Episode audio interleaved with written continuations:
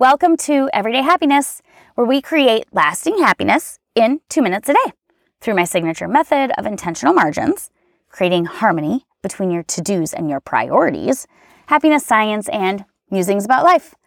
I'm your host, Katie Jefcoat, and today I want to share a practical way to boost your happiness hormone, oxytocin. What we know is that happiness is up to us.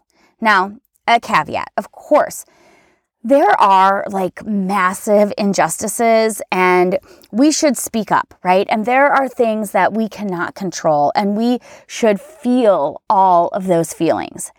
But that should not preclude our happiness in whatever moments of time you can get it. So, as we've discussed in this podcast, human connection is a basic way to quickly and effectively boost happiness.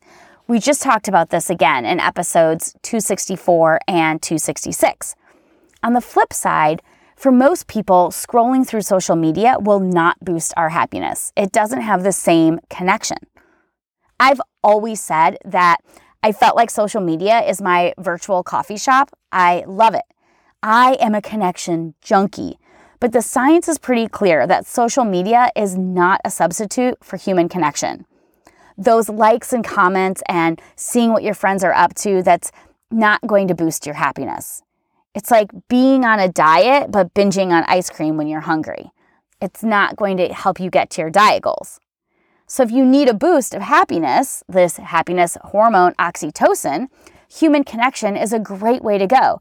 And if this is true for me, who thinks social media is my virtual coffee shop, it's probably true for you too. When we're lonely, we're starving for oxytocin. We starve for eye contact and human touch. Both boost oxytocin. If you can get with someone, do that.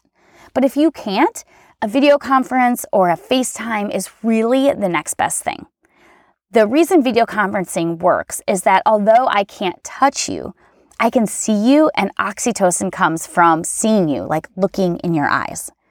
This means being intentional and not multitasking on that next video call. So go out and touch someone or catch up with a friend on a video call.